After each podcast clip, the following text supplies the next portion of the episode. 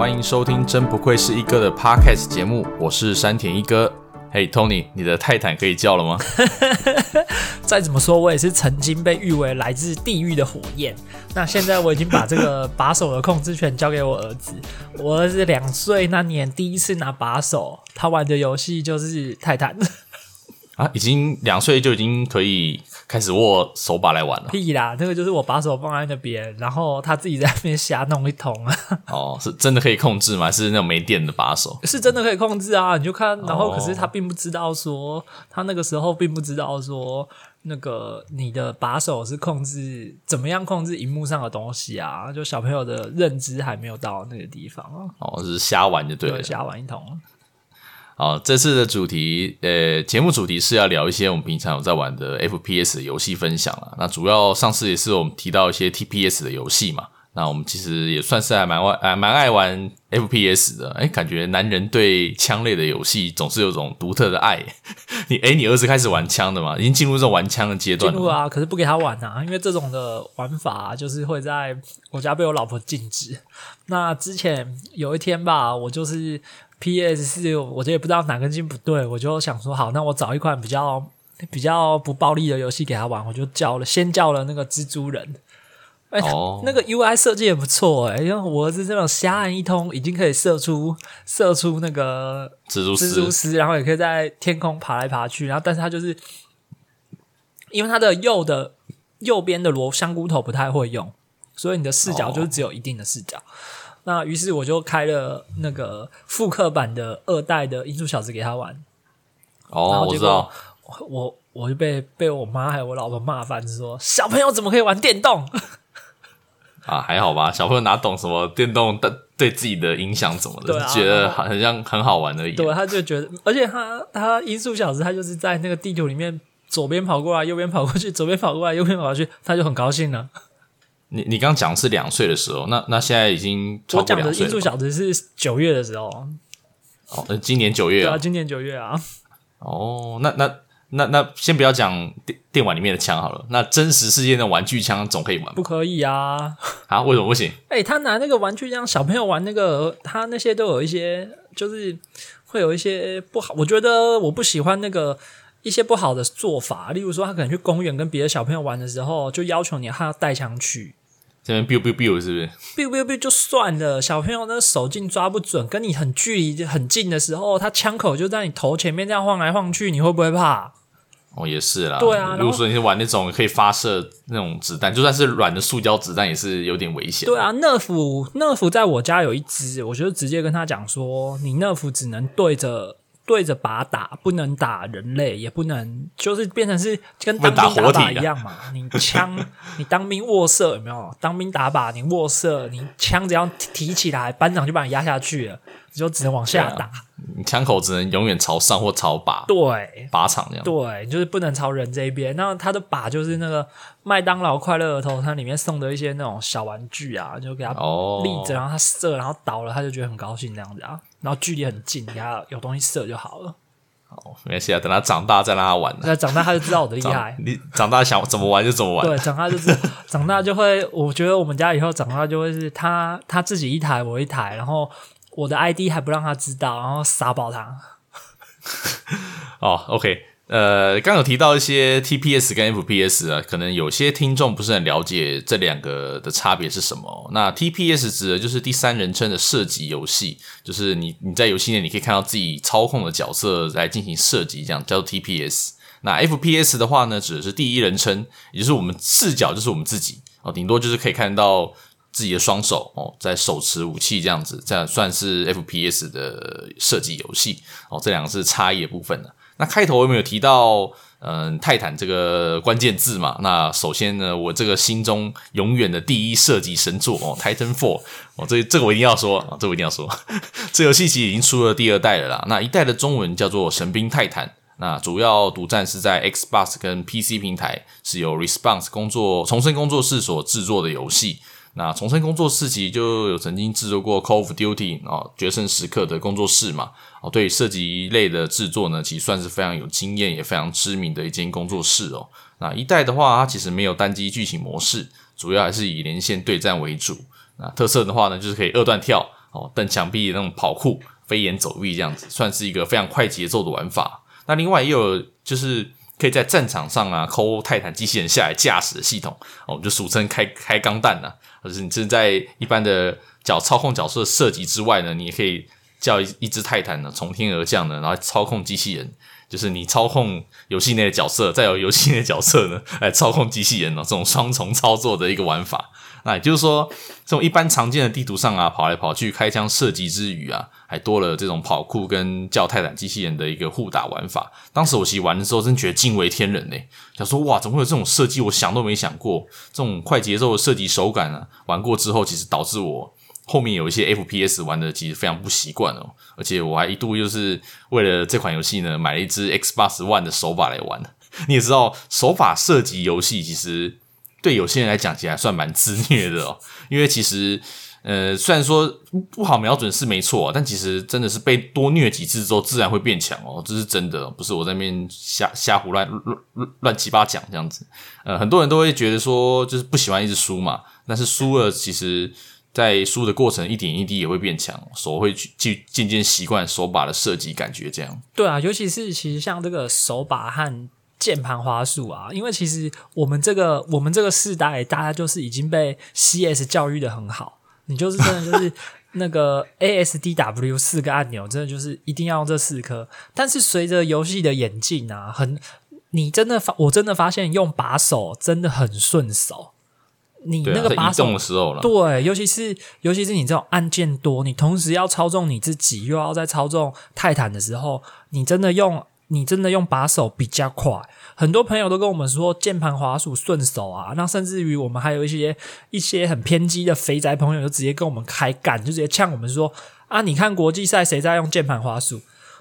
我就我们就这那个时候，我们就只能嘴他，就会嘴他说：“我用我手上的把手这有限的按钮就可以搞定所有事情。”因为手上你把手你就会有，你可能按的 L two 或者干的 R two，然后你再按你再按那个上面的 A B X Y 的按钮，它是有它就可以有不一样的功能。也就是说，四颗按钮可以变成八种变化，但是你把你在键盘上你就是要八个按钮啊。你用那么多把，你那么多按钮，你都记得住？你手速是多快？那再加上他那天嘴我说，国际赛谁用键盘滑鼠？我记得明年开始某一些，很像有什么有一个比赛的国际赛就限制说一定要用把手。是哦，对啊，Overwatch 吗？我有点忘记了，但是我只记得有一款游戏就是不能用键盘滑鼠，一定要用把手。对啊，其实。嗯，那个就真的就是一切，我觉得都是端看习惯呐。你真的就是用习惯、用顺手之后，你我真的觉得把手比键盘滑鼠来得顺。那前提是说，团队他在开发的时候，他在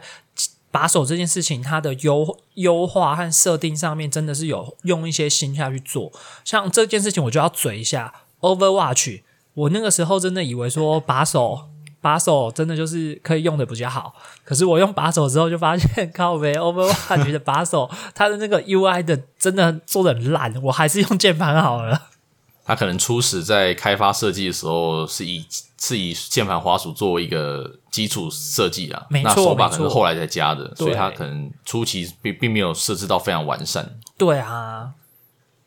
所以其实手把对对于手把不习惯的来讲，它可能。应该就是右手大拇指要要做瞄准这件事情，可能对他讲很不容易吧。毕竟在转换视角的过程当中，滑鼠可能还是比类比还要快一点。对，而且还有一点是因为你滑鼠是可以整个拿起来，你可以整个拿起来放过去，所以我所以你就会看说有一些人在使用滑鼠的时候，他们换视角是是把整个滑鼠拿起来，然后往右甩，或是往左甩，然后甩过去之后再放下。但是你甩枪啊。对，但是你在把手的部分的话，你会，我觉得用把手的部分会更像真实世界那个感觉，会变成说，你可能要往左跑，往右跑，你的枪口跟你的视角就是在同一条线上，那样子速度才会快。那你当然也会有死角，那就是泰坦这种游戏，你你打那个厮杀模式，你那，你就是死跟 你就是死跟杀啊，你最后哪有什么说我一定要临死？不可能有这种人呐、啊！再高手的地，再高手的人对杀对枪的时候，也有对输的时候啊。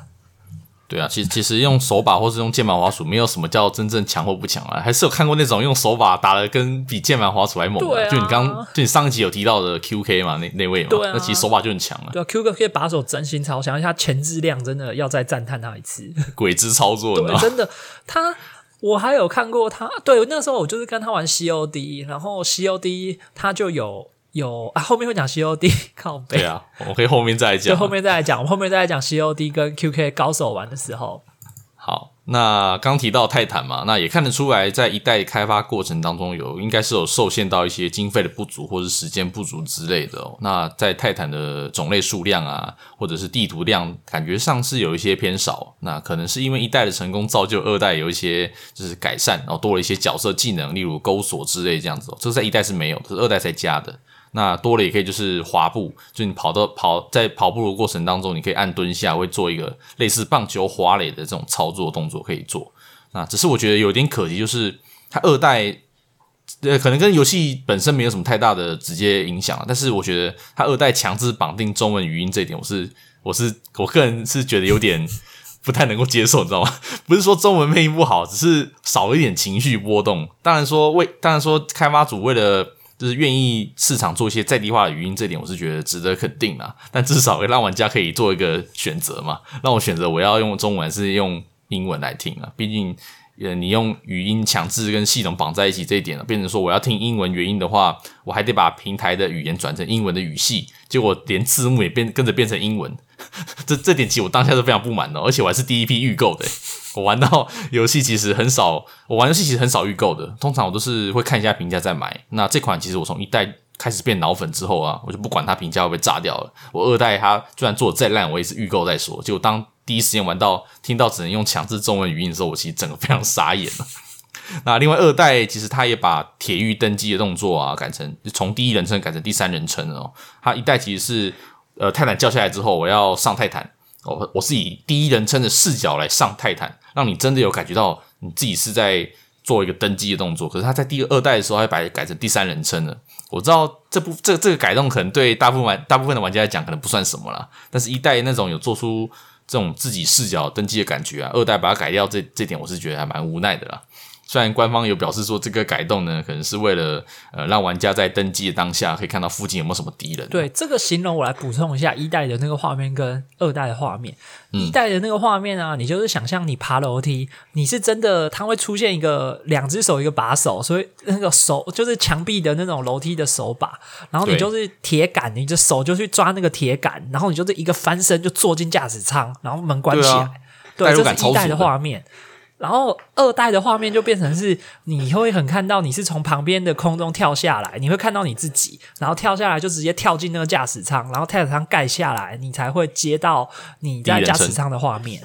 对啊，这个改动其实代入感就有差了，对，那个感觉会差一点，因为尤其是尤其是你泰坦其实有去那那整个破。整个魄力感是，你会先看到空中的一个泰坦，它是它的视角是从宇宙掉下来的那个星辰作战计划那样的掉下来的一个驾驶舱，然后砰，然后一个泰坦掉在那边，然后你人跳进去，对，然后那个感觉就是差这一点点，就算是小细节啦，那个感觉会差一点点。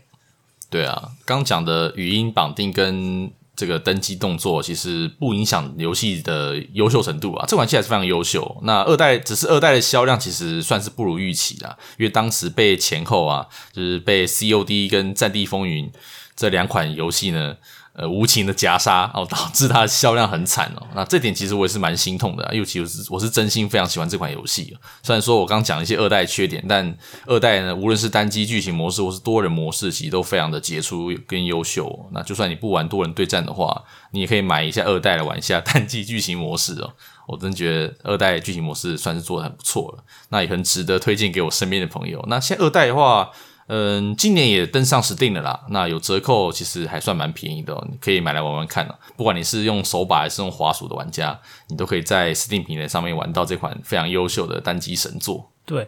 尤其是他当初啊，当初他同时上，反而我觉得 COD 无尽战争不算是对手啊，因为无尽战争它真的就是定位不清楚，然后也卖的不是很好。它的最大对手其实是他们本家的战地风云，变成是说你 EA 无论是在各个平台或者是广宣的部分，你一张海报你就是放两个东西，或者是要么有战，只有战地，要么就只有泰坦。那其实自以为聪明的排挤，我觉得那个在以产品的设计来说啊，一开始一定是有一个自以为聪明的人讲说，我一款是主打科幻主题的爱好者，一款是主打写实一战的爱好者，是完全不同的 TA。但是实际的状况就是，你其实 FPS 就是同一群人。他们这一群人就是大家就是喜欢开枪，那你泰坦本来就是已经，它虽然是未来世界，就是火星的未来世界，但是它其实那个开枪感已经有一定的 TA 是喜欢这个感觉的。那开枪就是开枪，FPS 就是同样一回事。这也是我觉得泰坦二它叫好不叫座的原因，因为当时啊这两款我都有买，就战地风云跟那个泰坦。那战地风云它一直强调就是多人对战。后来热潮过去之后，就真的一队一队真的很难很难组到人来打，可是要排队排超级久。可是泰坦的话，就一直都还有，像我半年后还有进去玩泰坦，就是探就还是可以快速的连进去开战。那我觉得那个算是泰坦这个游戏很很长寿的地方。像是一哥，我记得他到很 Xbox One 二都要出来前，他还在玩一代。有有一次我看到他在 Xbox 上面就、啊、哦，你还在玩一代啊、哦，好酷哦！对啊，哦，你看我多脑粉啊！对啊，但他这款游戏真的真心大推啊，尤其是后面后面没有泰坦的话，就没有去年出的 Apex 英雄。哦，对啊，对啊，其实 Apex 英雄它算是泰坦 Titanfall 的兄弟啦，哦，因为都是 Response 工作室制作的游戏嘛。那现在这款游戏也算是。E.A. 跟 Response 发展的一个重点游戏了哦，虽然说之前重点游戏好像是放在冒险圣歌上面嘛，但是后来好像变成冒险悲歌了，所以它重心就放在 Apex 英雄上面哦。那它主要是以泰坦的世界观跟它的一些基础玩法所衍生出来的游戏哦，也就是说它是用泰坦的故事背景，也用泰坦内的一些枪支哦，这些都是一样的。那差别只在于说，在 Apex 英雄里面所使用的角色是没有二段跳跟跑墙壁这种跑酷的方式哦，那也而且也不能叫泰坦下来打了啊，而且它是以一个吃鸡的吃鸡的游戏风格来做一个主体设计这样子哦。虽然说我不太玩吃鸡游戏啦，但是像 PUBG 这种，那因为我诶 Apex 英雄它有一些泰坦的设计手感，它会把一些游玩的节奏带到这款游戏上面，所以我偶尔还是有玩一下哦。到现在我也认为说，在吃鸡游戏里面呢，Apex 英雄还是比较适合我啦。我没有说 PUBG 不好。那 Apex 英雄这种快节奏还是比较适合我，因为我就是已经回有点回不去那种慢节奏的射击手感游戏哦，就是要快一点这样子。那这款游戏其实一直都是免费游玩，只要是只是可能还在玩的，现在还在玩的应该都是顶尖人士啊。初期如果你不是很技术没有到非常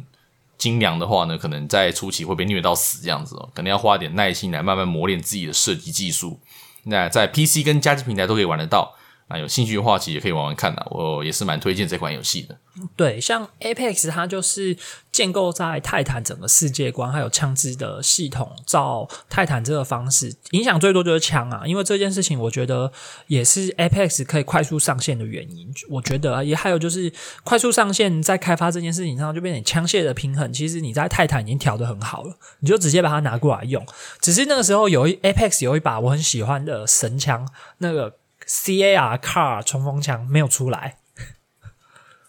对，他就没有出来。那一把枪很好用诶、欸，我觉得啊，然后是哦，对，我那一把枪没有出来。那还在诶，回回到刚刚一哥有提到慢节奏的手感，那个香蕉起 PUBG，我觉得吃鸡游戏啊，Apex 是在是在交战节奏上面的快速。举个例来说，就是你在 PUBG 的时候，其实你会很常看到大家就是一队，就是很常见的战术就是规则。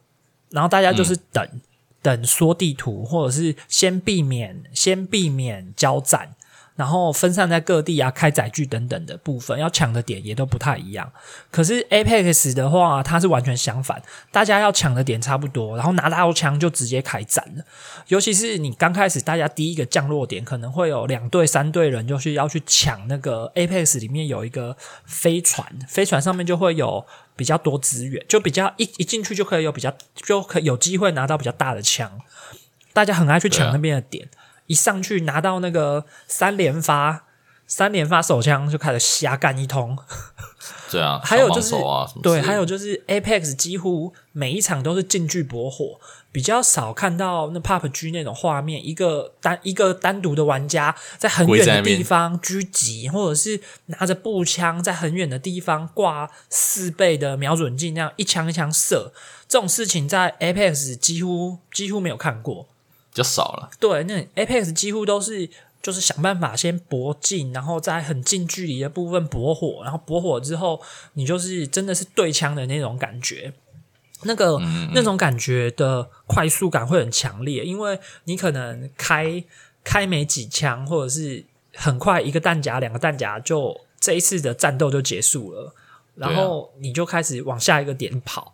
那我自己的爱用脚是生命线，因为就是速度开始，因为。Apex 的时候，就是一来是年纪大了，二来是比较没有那么多时间玩游戏，所以说你的反应啊，还有各方面就没有之前玩泰坦的时候那么好。所以我这时候我是我就是仁爱之枪，我是生命线的爱用者，就补血 补血开盾补血开盾补血，然后叫那个叫那个空仓下来给大家捡装备，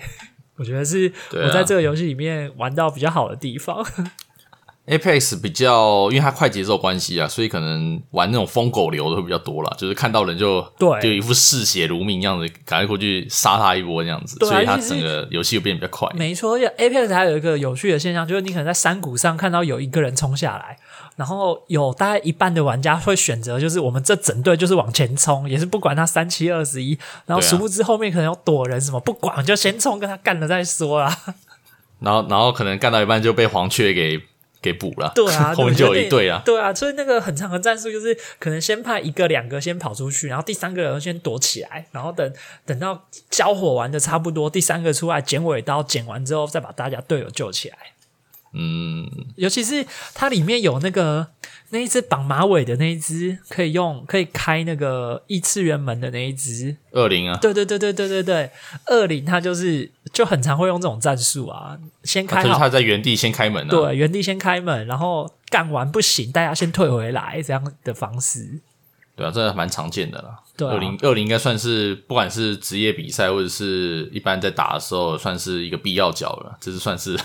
每个人都会用的，每一队都会有一只啊，尽量都会有。我记得我刚开始是选是选那个血犬，然后就是怎么练怎么死。因为他他初期的侦查其实没有像现在那么好，他、啊、现在又改了还蛮多的啦，嗯、算是蛮好用的。对，那说到快节奏的话，那其实应该也不得不提一下那个 Call of Duty、啊、神作，神作，神 对你来说是神作，是不是？啊、后面可以好好聊聊。我的爱啊！那这款可以说是一款年货了哦，那几乎每年都会出一款新的新作啦哦。那而且神奇是每一代都会有，诶，每一代都不太会有一些太大的革新，但是偏偏每一代销量都不错诶，很神奇对？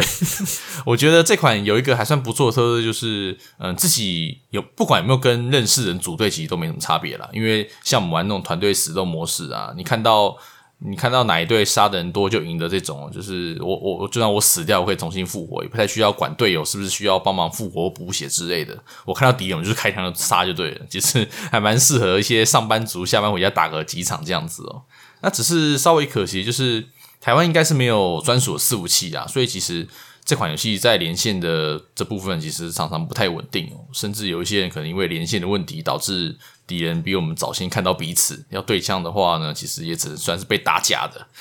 同属亚洲的日本跟韩国的连线品质可能都还比台湾好很多。而且我记得那时候《黑色行动》三代，那时候我们算是四个人玩，还蛮玩玩的蛮疯的。我们还参加比赛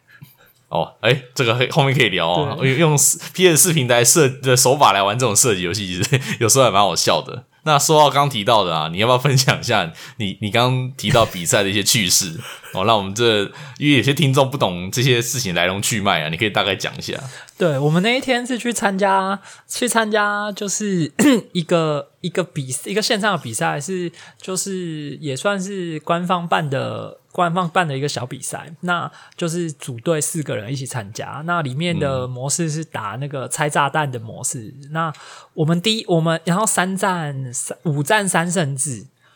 我们前三场都、嗯、就是我们已经先已经先领两场了，然后对手一场都还就只赢一场，也就是二比一，我们领先。那那个时候啊，哦、到第三场的时候，我就是。大家我的队友都在负责杀敌，我去找炸弹，然后炸弹在我面前，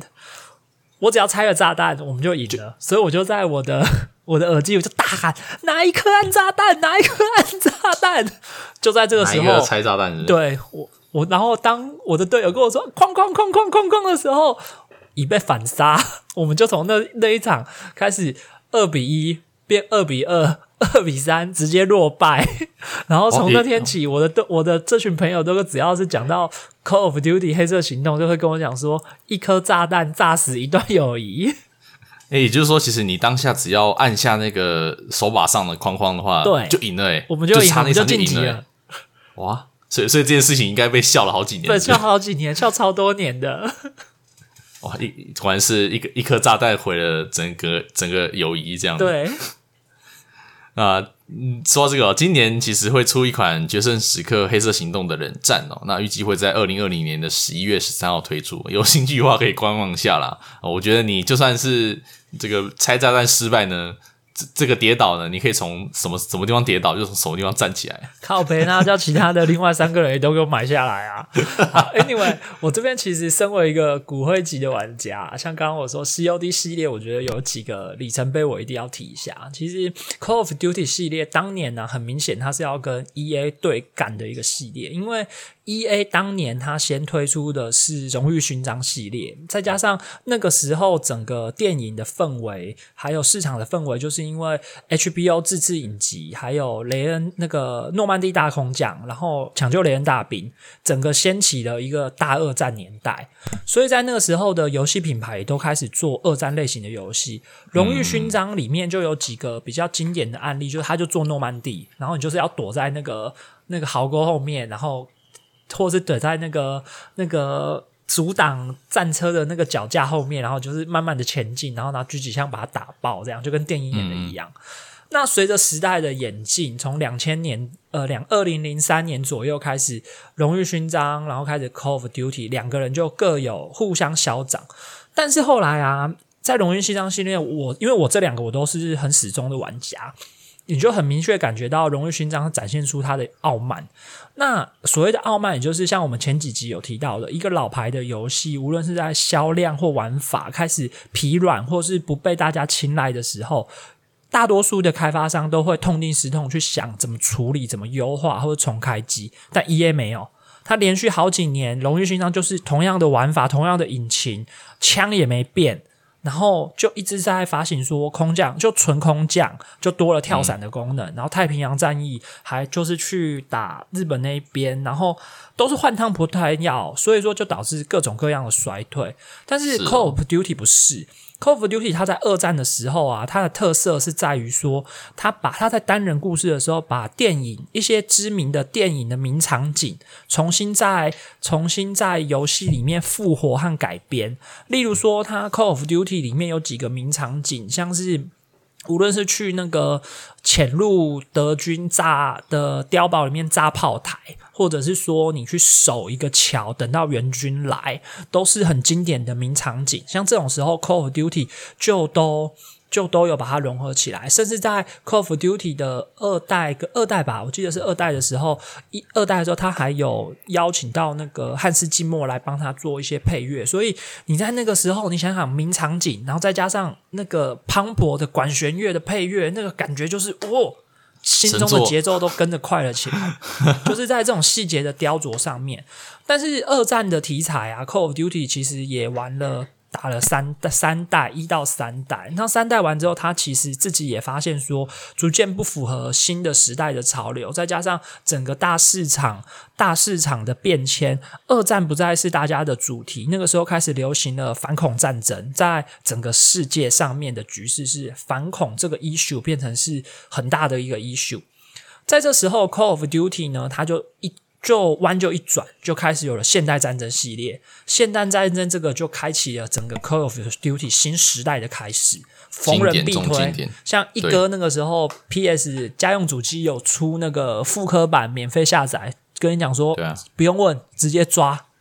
神作，对啊，直接玩了。对，因为他到换到现代战争之后，又把电影的情节又再加进去，像是他一代，他这三代，呃，顺序我有点。名场景的顺序我有点分不清，就有点忘记，就是分不清楚哪一代是什么。但是有几个很知名的场景，像是狙击潜行的场景，每一代都有。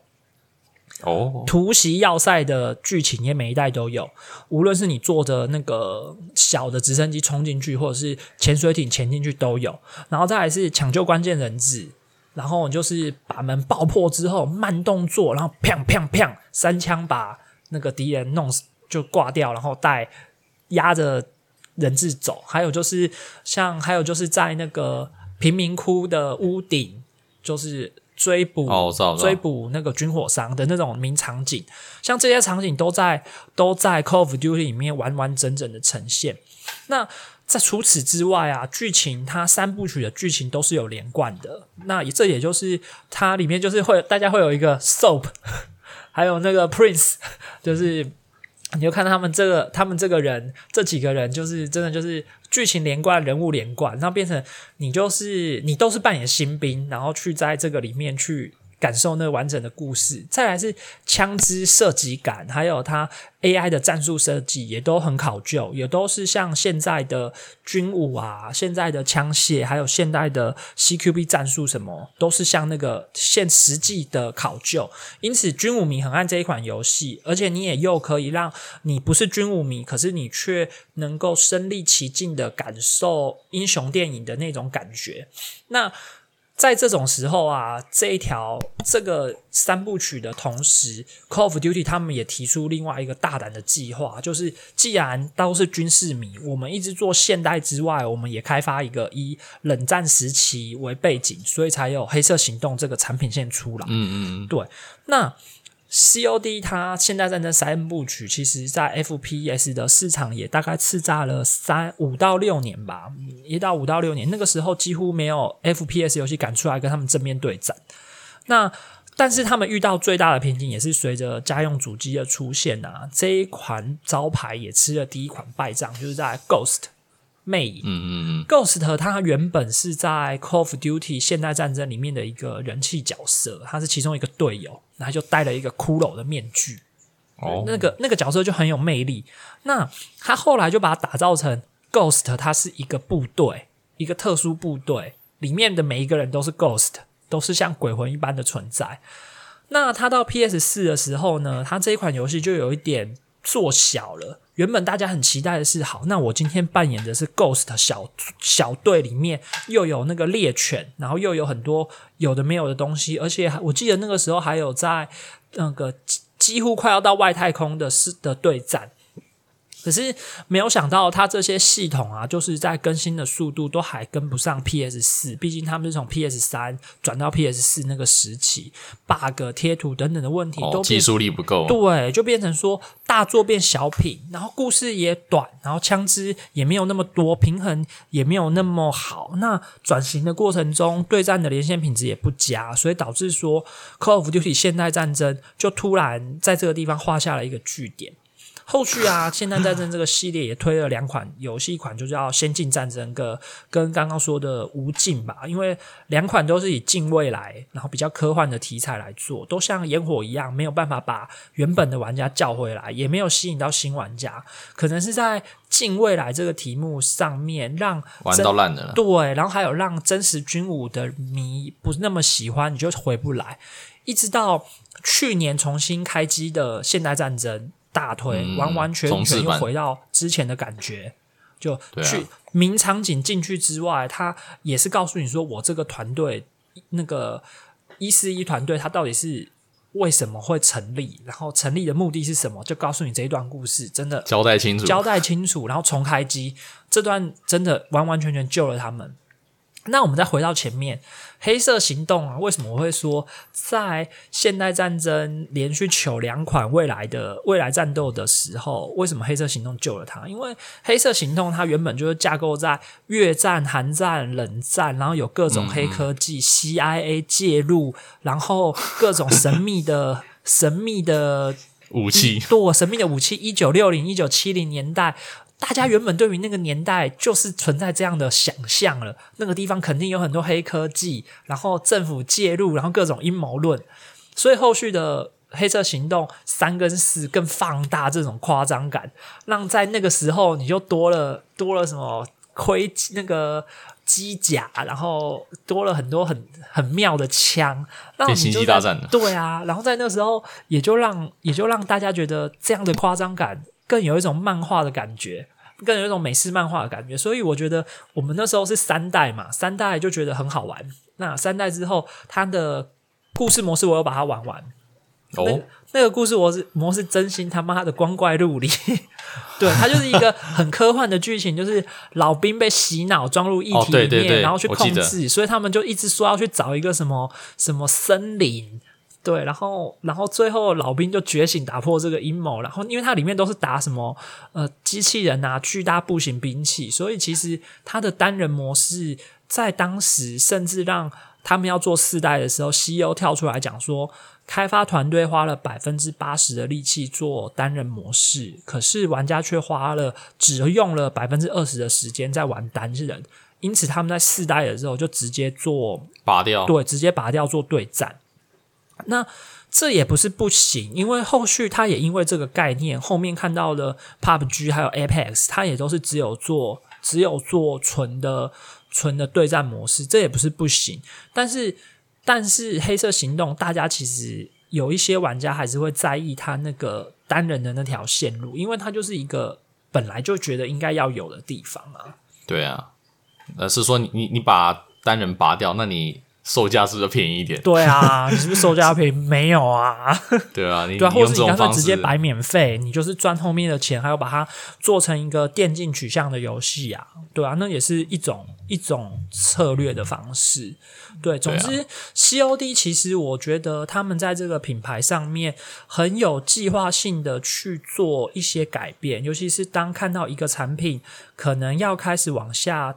往下坠落的时候，他们就找了另外一个产品开始开发，去救他一命。那甚至于就是也完全不吝于把这计划重新开机、重启整个计划，来重新把整个战斗的感觉、现代战争的感觉去把它找回来。尤其是现代战争这种主题，它一定是配合着现在国际的趋势，可能明年后年。真正出现的问题，可能就是什么中国、中国跟美、中国跟美国的正面对战，而不是反恐带战争，或者是在什么地方有什么阴谋，是这样子的方式。哦，有可能是美国特务要去，可能对敌敌方都是中国之类的。对啊，对啊，有可能是这样子的方式啊。从俄罗斯变中国。对对对，以过去的俄罗斯变中国啊，像 COD 里面，它就是大家的。对手就是统一，就是那个，就是恐怖恐怖攻击啊，所以这就是一个、啊啊、一个符合时代趋势的地方，这样也比较有代入感呢、啊。对啊，不是你随便想象一个假想敌出来这样。对，我觉得 COD 的系列，它的 TA 像或者像我这种骨灰级玩家，大家会期待的是这个东西，尤其是在现代战争这一块。嗯嗯嗯，那他今年出了冷战，我们可以在。观察一下，对冷战，我觉得可以观察一下，因为那个黑科技的部分，真的就是，嗯，我真的抱持观望，不然它其实它的一二代，我觉得它的剧情都都蛮好的。它一二代其中一代就是那个主角分裂人格，他从从那个战俘营逃出来之后，他就一直觉得他有一个俄罗斯好朋友，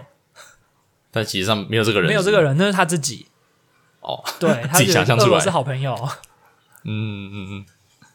好，还有很多优秀的 FPS 游戏，其实我们因为时间关系也就没有多提到了。然后没提到不代表说很烂或不值得玩啊，只是分享一下我们觉得挑几款还蛮有趣的部分跟大家聊聊这样子。那有任何想让我们知道的心得，欢迎在 IG 搜寻山田一哥跟社畜大叔相谈室，可以在那边找到我们哦。大家拜拜，拜拜，谢谢。